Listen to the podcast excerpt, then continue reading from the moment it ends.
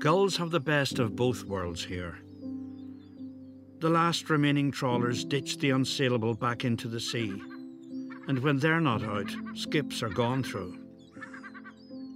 Families unsure what to do for the day walk about or stand along the East Pier, convinced that all is well, pointing at Howth to queries about what's over there. Still quite a lot of um, fondness for Kingstown among certain communities and clubs. They like to hold on to the Kingstown aspect of it. There was a certain yachting coterie which did not mix with the common folk.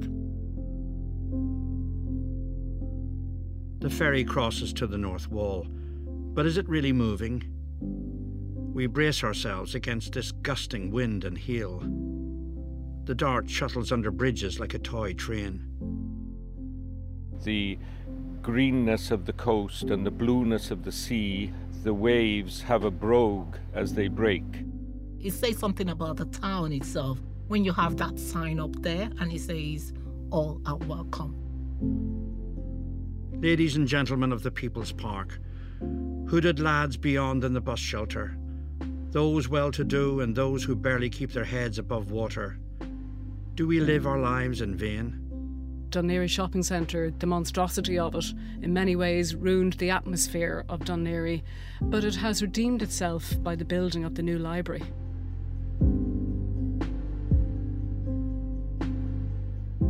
A dog checks along the cold seafront. Old married couples get on with it. This is a homecoming of sorts. Scuba divers at the 40 foot bob and duck like seals caught in the drifting nets. The coast is clear. Wales and England ride on the tide. The sky is laced with jet trails. By the time we reach the baths, the aquamarine has turned ice blue.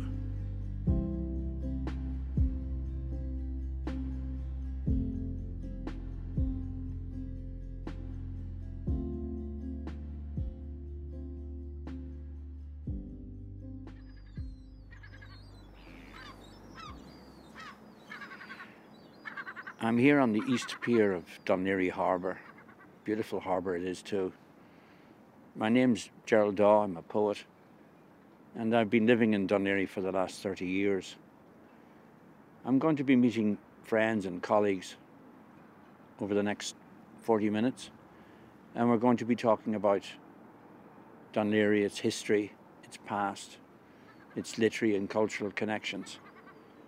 And the first person I'm going to be talking to about all this is the broadcaster, Brendan Balfe. Brendan, you moved here in the early 70s. What was it? What was Dún Laoghaire like to a young lad as you would have been? Yeah, well, we moved here when we got married in 1974, but I would have been also around the place before that, even though I lived up in Kilmacud Road, so it was still within within the borough, more or less. And it was sort of a place to go to for a cup of coffee or to meet pals or whatever I was going around. It was a sort of a, a social place to go to because there's not a lot up in Kilmacud, I can tell you. um, so you come down here, pals of mine who lived in Monkstown and that neck, neck of the woods. Um, so that was a place we went to. We went, a favourite place around that time uh, was the Bamboo Cafe, which is down the main street, roughly opposite Walter's Pub, which came later. And the cinema was there, the Adelphi Cinema. We went to see that. Um, Pavilion here was still the old Art Deco thing, not the not the recent thing. So that was a social place. The top hat, the ballroom down at the entrance to the town, had been there since the mid mid 1953. It was, I think, was the year, the year it opened, and had gone from uh, sit down ballroom orchestras to show bands to punk and Clashes and Vipers and Nirvana played there, and people of that age. And eventually became, in its latter days, a skateboard emporium, a skating rink. Yeah. So I, I, I, think I was only it once or twice. It did a couple of TV shows from the Top Hat as well. Like now, I think Gerry Ryan did a pop show from there. So that was the the sort of the, the, the, the main place, though, uh, I love best in the area for entertainment purposes was the Longford Tennis Club, which would be roughly where the Sea Point dart station is now, down that end. Uh, it was just a tennis club, but they had a dance there of a Sunday. And the big band were the Green Beats, John Keogh and the Green Beats, who were our Beatles. And we're talking now about, yeah, late 60s, early 70s, that sort of time. Um, and they were um, huge. They were the, uh, the best possible beat group.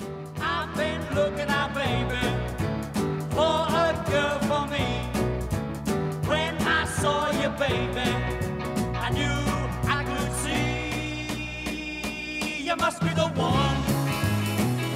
You must be the one. You must be the one. You must be the one. So there was a lot going on. There was a lot going on, Yeah, yeah. I, I mean, for some reason, I have a sense of a rainy, grey uh, '60s Dunleary. It must be. I'm, I'm clearly wrong. Yeah, Uh, no, no, it wasn't that. No. So, so when you married, then you moved into. Yes, got- from Kilmacud Road. Yeah. And, uh, Eileen, my wife, she was a Dunleary native. I was a, a Kilmacud native. And we married in 74. Um, we saw the house on a Sunday driving around for auction. Apparently, there had been a death. Or, or should know, the, the, the, the owner was moving to a, a nursing home, apparently, an elderly person. Uh, sort of villa type houses, they Yeah, were called at the yeah, time. yeah. Um, which was um, the, some of the, the front rooms are perfect cubes, a 13 by 13 by 13, believe it or not. And we came in, and um, I remember, I remember memories. Um, we said to the auctioneer, by the way, there's, there's uh, brown furniture, there's a cupboard and a wardrobe and yokes. Can we have those? And we added an extra every 100 quid and paid for them. I bought them. Um, but in between uh, getting the key and, and buying them, um, their family, I won't name the names, came up from the country, got a key to the house from a neighbour and ransacked it and took everything out. Oh dear, dear, dear, dear. And we were, we were known um, immediately as the young couple, uh, and indeed still are. Uh, but but we that's were the first we were the first move move ins if you like in Yeah. living memory because it all been there since God knows when since God was a boy. And do- uh, when did you discover the kind of resonances that were literally up the street from you and down the street? I mean, Eileen O'Casey was there. I know Casey lived up the road, um, the widow of, of, of uh, Sean Casey. Um, uh, Wilfrid Brambell, as you probably know, lived literally across the road at number one. And he was a, um, a graduate of the Gates Theatre and he went to London and he got Steptoe. And I think he played no other part. I think he played a couple of plays, but didn't do much other than Steptoe, essentially, because it's such a recognisable character and a recognisable and, part. Cus- and Cusack was there. Uh, Cusack came in when Ira Casey died. He, he took on the house. Uh, I think because of its literary uh, reputation, if you like. I mean, it's an interesting kind of phenomenon, uh, the extent to which that small little area seemed to attract into it actors, writers, It's uh, very and so odd. on. Yeah, it's very odd. But Uh, you also have identified other figures who are possibly lesser known today, yeah, uh, yeah. like a, a singer and singer, famous singer Frankie Blowers, Ireland's Bing Crosby. He was known. He sounded exactly like Bing Crosby. And when we talk about from the 30s to 40s, He would have been uh, he would have been big in the 40s and 50s uh, in the theatre. He was sort of resident of the Theatre Royal in Hawkins Street, and and um, that closed in '62. He was a band singer, but he became a solo singer. But he was just the living spit of Bing Crosby's voice, extraordinary.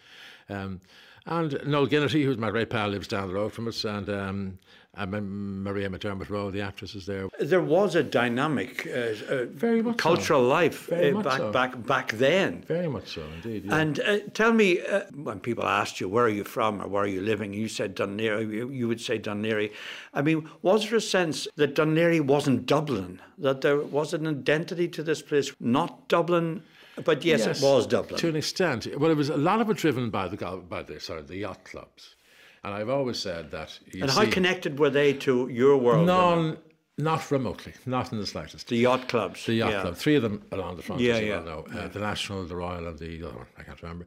Um, and they were, they were very, um, if you like, esoteric in the sense that there was a certain yachting coterie which did not mix with the common folk.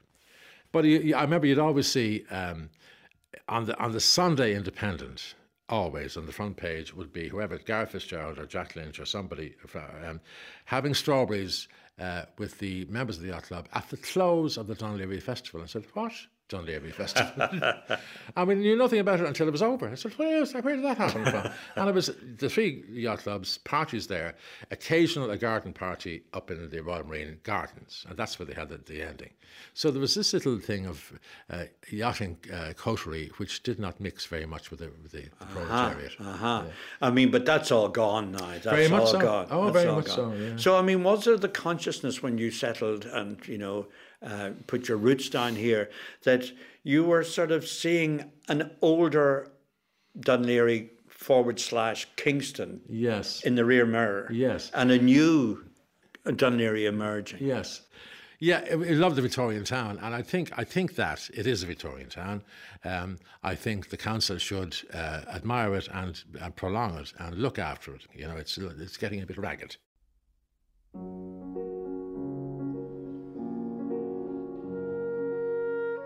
East Pier. Not a bad day today by all accounts. Little bits of mist hang above our encampments. Villas wedged into cliff face, the grand terraces overlooking the bay, an older order of things. Along with the sprightly, there's one or two giving out on the latest iPhones, unassuageable complaint. I keep to the East Pier under this cold blanket of sky. Patches of mist, like smoke from a fire.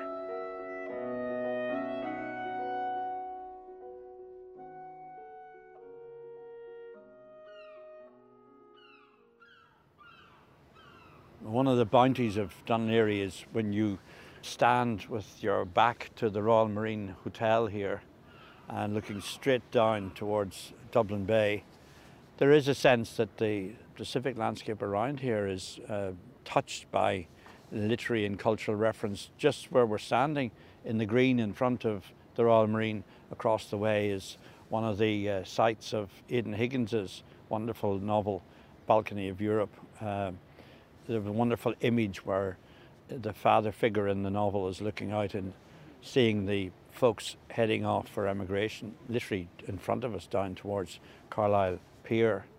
I'm with Jonathan Williams, the literary agent, and we're before the Royal Marine Hotel, standing on the green in front of it. It has significances that you know well. The significance is that uh, Henry James stayed here for about six or seven weeks eh, between the end of June 1891 and towards the middle of August. And while he was here, he wrote two short stories. Um, he also had correspondence with his great friend James uh, Russell Lowell and talked about the greenness of the coast and the blueness of the sea and said uh, the waves have a brogue as they break. And he obviously was very uh, at ease here. He said he came for peace, for obscurity, which is interesting, and for uh, leisure. And the stories he wrote uh, were one was called The Chaperone, and by an artful twist, the chaperone is a daughter who's chaperoning our mother in Italy. And uh, he gives the family name as Tramore, which is, I think, not insignificant, you know, the town in uh, County Waterford.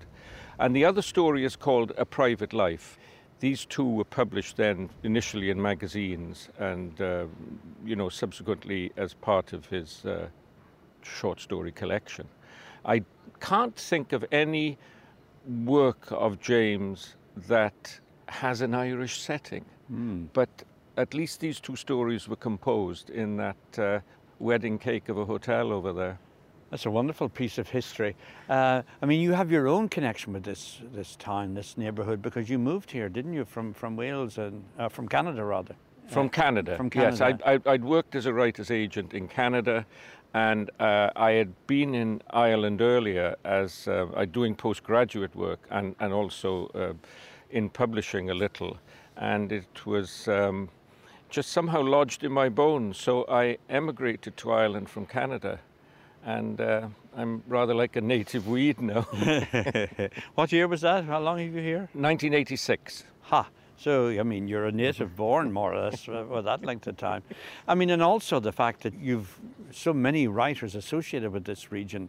I mean, you knew them personally or you've represented them uh, as a literary agent. Yes, one of the um, estates that uh, my agency handles is that of Mervyn Wall, who lived very close to where we are now and uh, wrote The Unfortunate Fursey and uh, lots of other books. I've been uh, fortunate to get some of his books back into print, both here and in North America. I mean, one of the things that's always struck me as I walk around here is the connectedness of writers. You know, Beckett and, and the Harbour, um, people like Monk Gibbon, Padraic Colum, indeed Casement. J.M. Synge. Synge, of course, yes, Yes, up in, yes. in Glenageary. I mean, were you conscious of that when you moved here, that it was, it did have that literary history in the streets?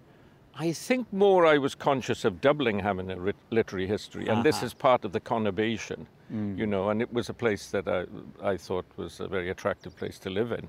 And then the first place I stayed here, I lived here, was uh, very adjacent to the Joyce Tower. One of the great poems, Thomas Kinsella's Night Walker, takes place with that in its backdrop and uh, the, the bay in front of us. And needless to say, a younger generation of writers have emerged, people like uh, Hugo Hamilton, uh, Joseph O'Connor, and, yes. and, and, and others. So, I mean, Henry James has given a kind of uh, invisible grandeur to this wonderful old hotel. It is extraordinary to think that, you know, 100 years, 150 years, or 120 years on, we've got these young poets and writers and novelists walking around and producing work of such quality. Yeah, it's very heartening.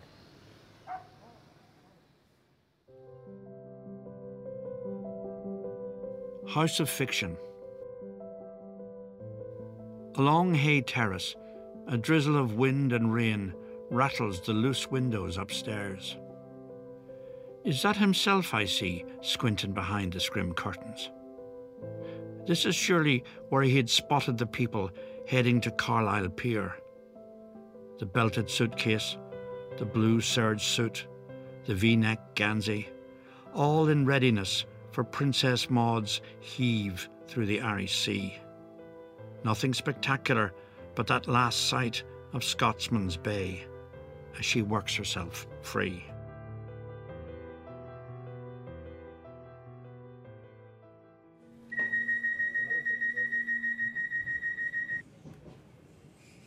For 30 odd years, I took the dart from Dunleary into Trinity College, where part of my teaching job involved working with writers of the future in the Trinity Oscar Wilde Centre. Students at the centre came from many countries all over the world. But the journey often got me thinking about all the people who left this country from Dunleary over decades, but also about the new people arriving like Melatu Okorie, a student then I first met her, and now a well established and published writer. I wondered what impression she had of Dunleary.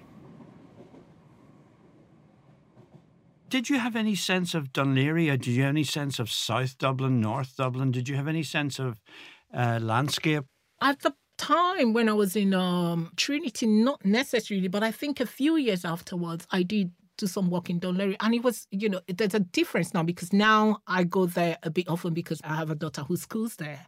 But at the time when I was coming in to work there, because I was coming to care for an older woman, it was a quiet and you know people just kind of made way on the street you know things like that there was just hmm. kind of people looking after after one another it has always been a very lovely place Yeah, it's interesting that you, you should say that because when I arrived there in late 80s, early 90s, it did have this feeling of being a cosmopolitan town.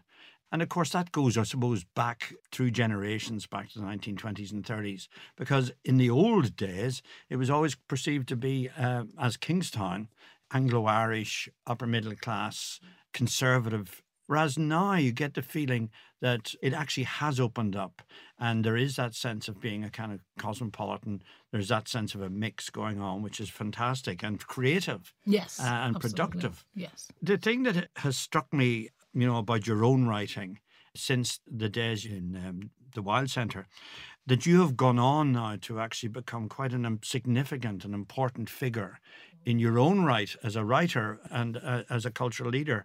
I mean, had you any anticipation that this is where you would locate yourself finally here in, in, in Ireland? Honestly, if if I had actually envisioned the, the you know what's going on in my life now, I would have run a mile.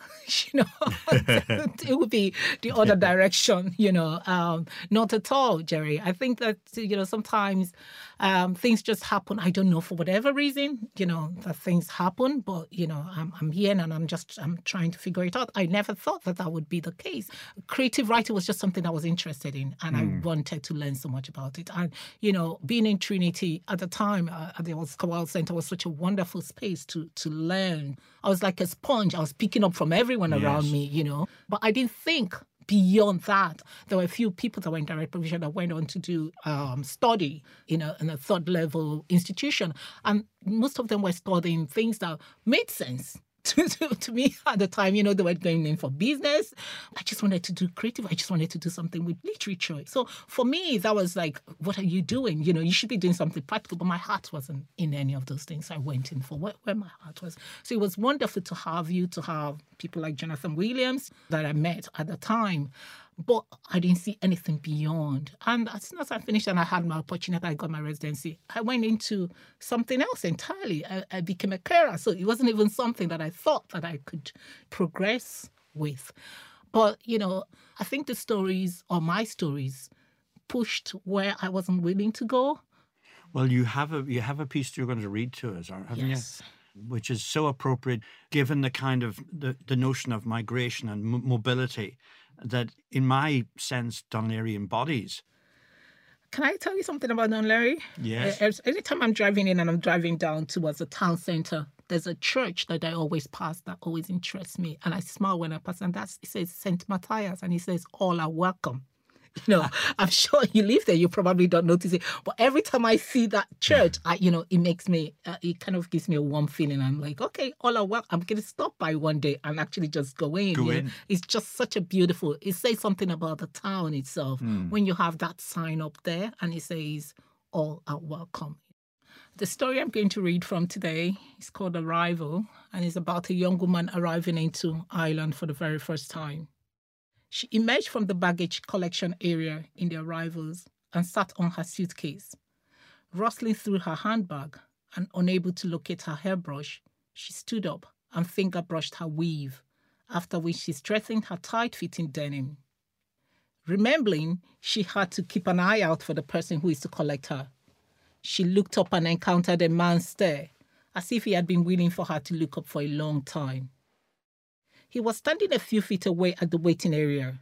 He smiled, and when she returned his smile, he walked confidently towards her. She watched him strolling over, deciding he must be the one asked to pick her up. She ran her eyes over him, assessing. He did not fit the image of a taxi driver. He was nicely dressed. The only thing Udeme had given her as a description for the person was that he was tall. He hugged her. When he reached her, he was quick and unexpected. She smiled courteously. He took hold of her suitcase as if she was an old friend, and she removed her hand from the handle. Before she could ask if he was the one sent, he turned and headed for the sliding doors. Wheeling her suitcase beside him, hanging her handbag over her shoulder, she hurried after him.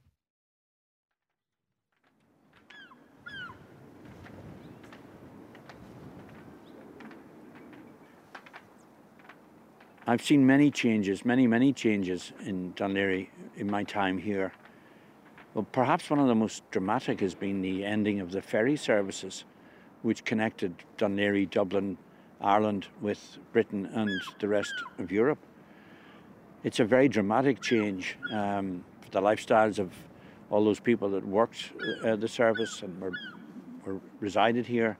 But there's also uh, this, the loss of the soundscape that attached itself to the ferry service, the sound of foghorns. I remember lying in bed mornings and evenings, uh, you could hear the foghorns through the mist, through the fog, um, and that is now completely gone. Uh, one of these strange alterations to our lives here.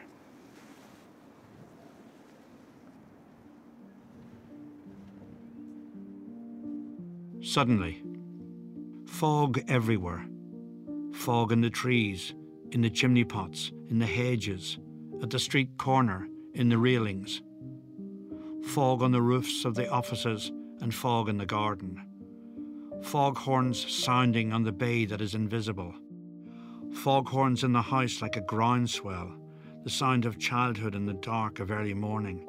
Fog in your eyes, in your hair. Foghorns that come from somewhere deep down, the unnerving fog, the blood pulse.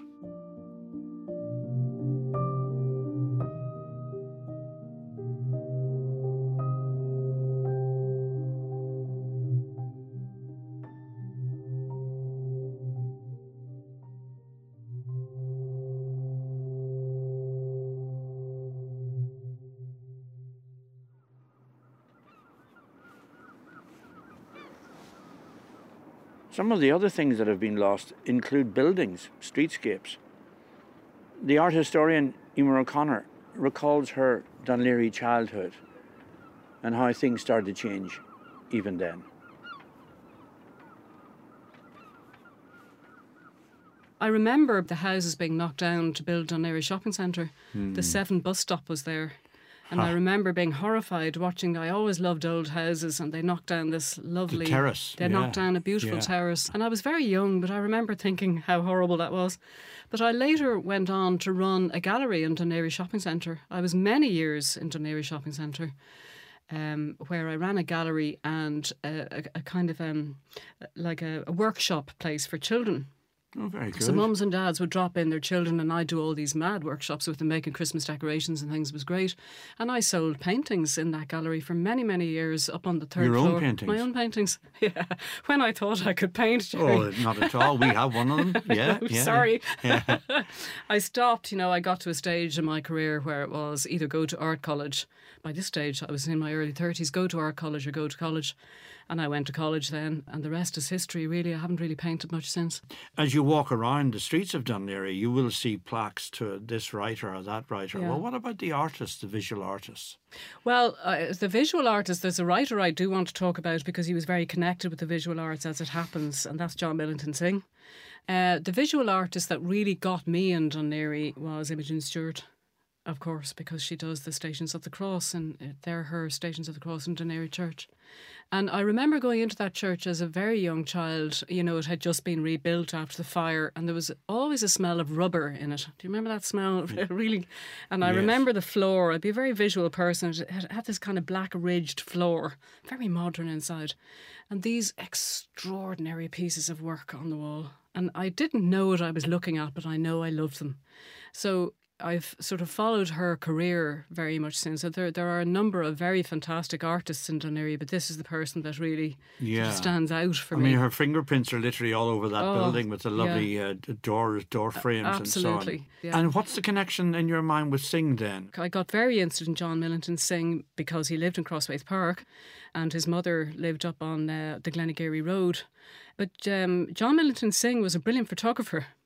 So he was actually a visual artist in his own way. And I got very interested in his photographs when I was doing my research. And in 1904, if I, it is, it was 1904, he travelled the west of Ireland with Jack B. Yeats. He wrote a series of articles for the Manchester Guardian about what you know the Condition pauperization and the conditions, and he was he was really very critical. And Jack B. Yeats illustrated those articles, and later on, of course, his book comes out. So so that whole connection really interests me. Yeah. But just step back a minute from that. So, I mean, we, we have noticed the footprint of the writers that mm, have mm. associated themselves, lived there mm. from the area, and so on. Would it be fair to say that the artists, Imogen Stuart being one, are not so well known and their associations with the town? I think the later artists are better known. I see. I grew up around artists. I met Tom Ryan when I was very young. I was in um, Harry Kernoff's studio after he died. I remember meeting his sister Lena. I was very young. I, was, I think that was 1972. I remember the smell of that room, but it, they had certain ways of working, if you know what I mean. Yeah. So to meet work like Imogen Stuart's at such a young age was was um, like a, a creative explosion. I didn't realise that then, if you know what I mean. Yeah. You don't realise what's happening as you're growing up. Yeah. You don't really realise what's And this was in Dunleary you. where you met her. This was in Dunleary Yeah, and, and yeah. seeing her work in St Michael's Church. Yeah. That access, that uh, intimacy, the, the presence of art like that in a church or nearby local, I mean, it really is a kind of defining element in a writer's and a, a critic's It's life. It's so important. Mm. And, and what I want to say to you, I mean, to be honest with you, um, I felt Dunleary Shopping Centre, the, the monstrosity of it, in many ways ruined the atmosphere of Dunleary, but it has redeemed itself by the building of the new library. And I'm bringing this up because it is a stunning building, but the exhibitions that are put on in there, the visual art exhibitions that go on in there, are absolutely extraordinary and open to everybody.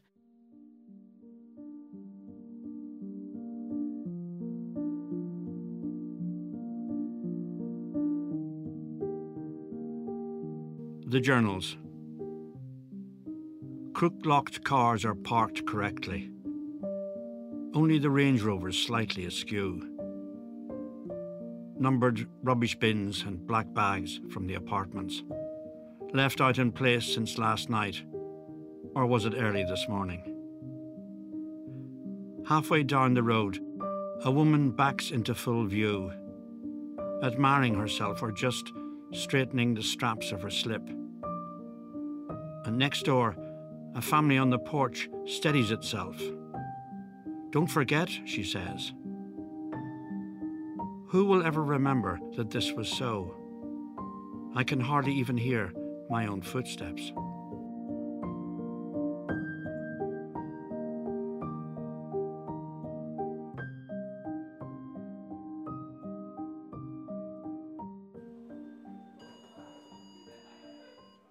I think one of the intriguing things about Dún Laoghaire is its its actual name. In 1821, the name Dún Laoghaire uh, was changed to Kingstown um, in honour of George IV's visit to the city of the town. And then in 1920, it was officially changed back or given the name of Dún Laoghaire. So, I mean, there's always this movement between the past and the changes that happen. One of the really positive changes that have taken place in Dún Laoghaire in recent years has been the construction of the magnificent Lexicon Library and Cultural Centre. It's like a great ship looking out over the bay.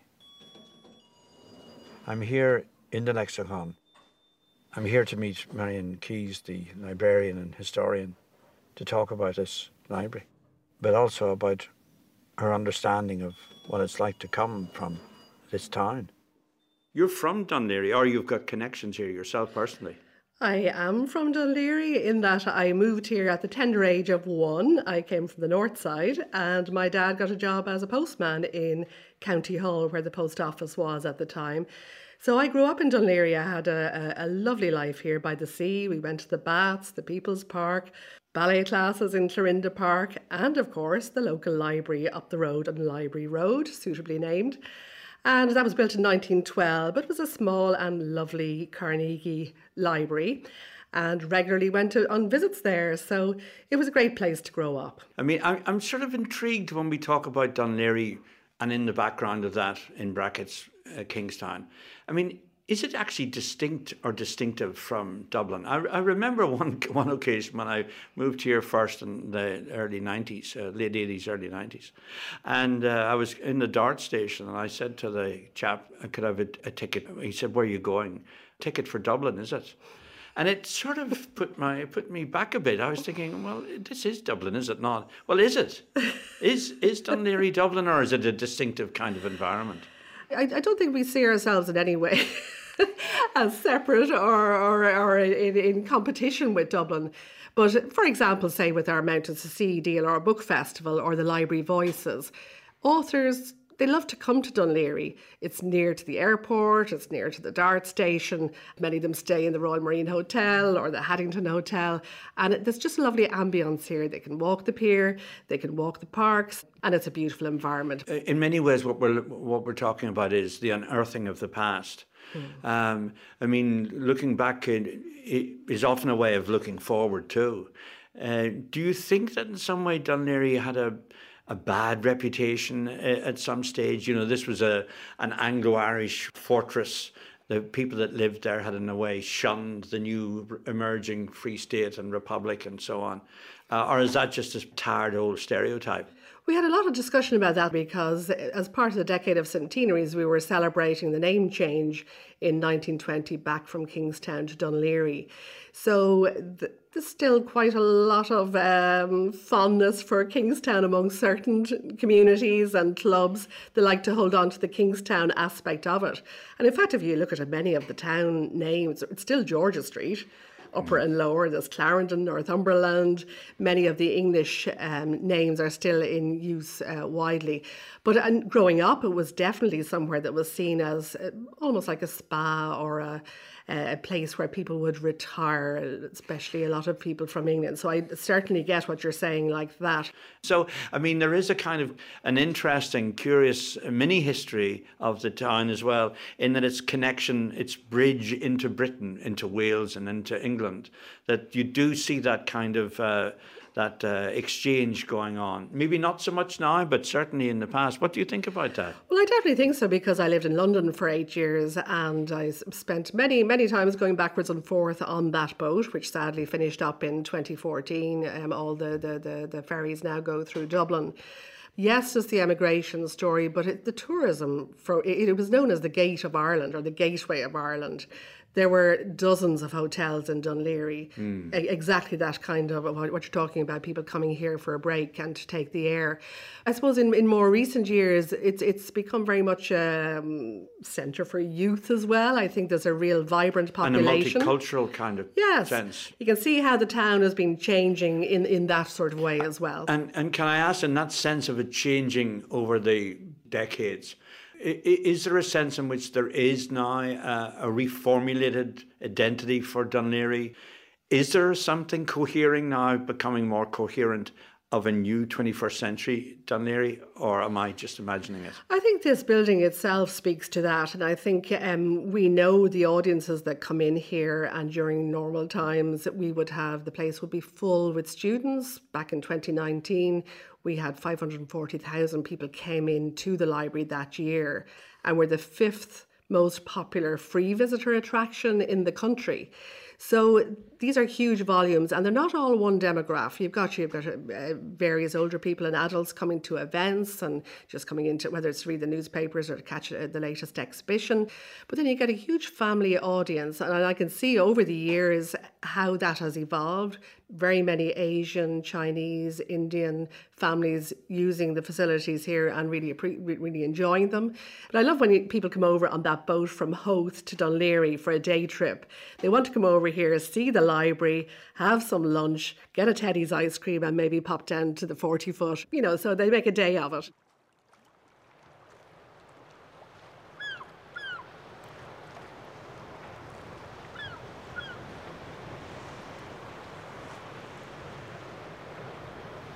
Well, it's getting choppy now, and the wind is coming up.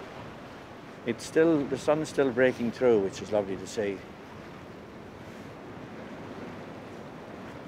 I'm thinking about the 30 years I've been living in one place and wondering does it qualify you to be known as a citizen, a native, a local? I think the answer is yes. The Dún Laoghaire I resided in in the 1980s, and the Dún Laoghaire my family and I have lived in since, is indeed a different space. Even though the physical place hasn't changed that much, not really.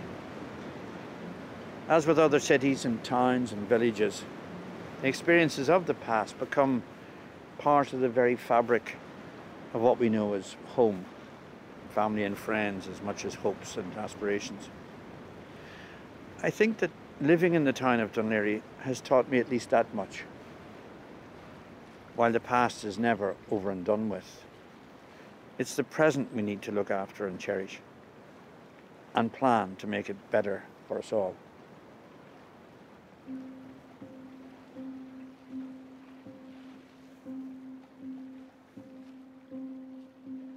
Another country.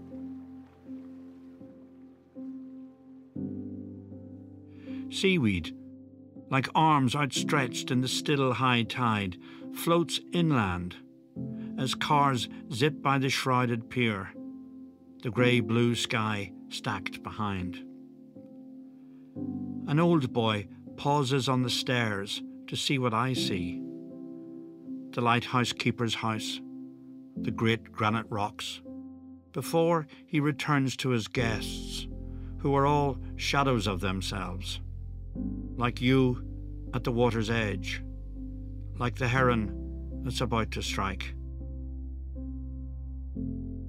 Daylight intensifies on your dressing table, rooftop, gable wall, the lonely trees, curtains drawn on leafy gardens. Soon the young will be out jogging. On a ledge of rock, a cormorant airs its wings. Gulls tack to the wind, and from the misty harbour, a ferry blasts its slow departure as the few brave souls on their morning stroll wave to no one in particular.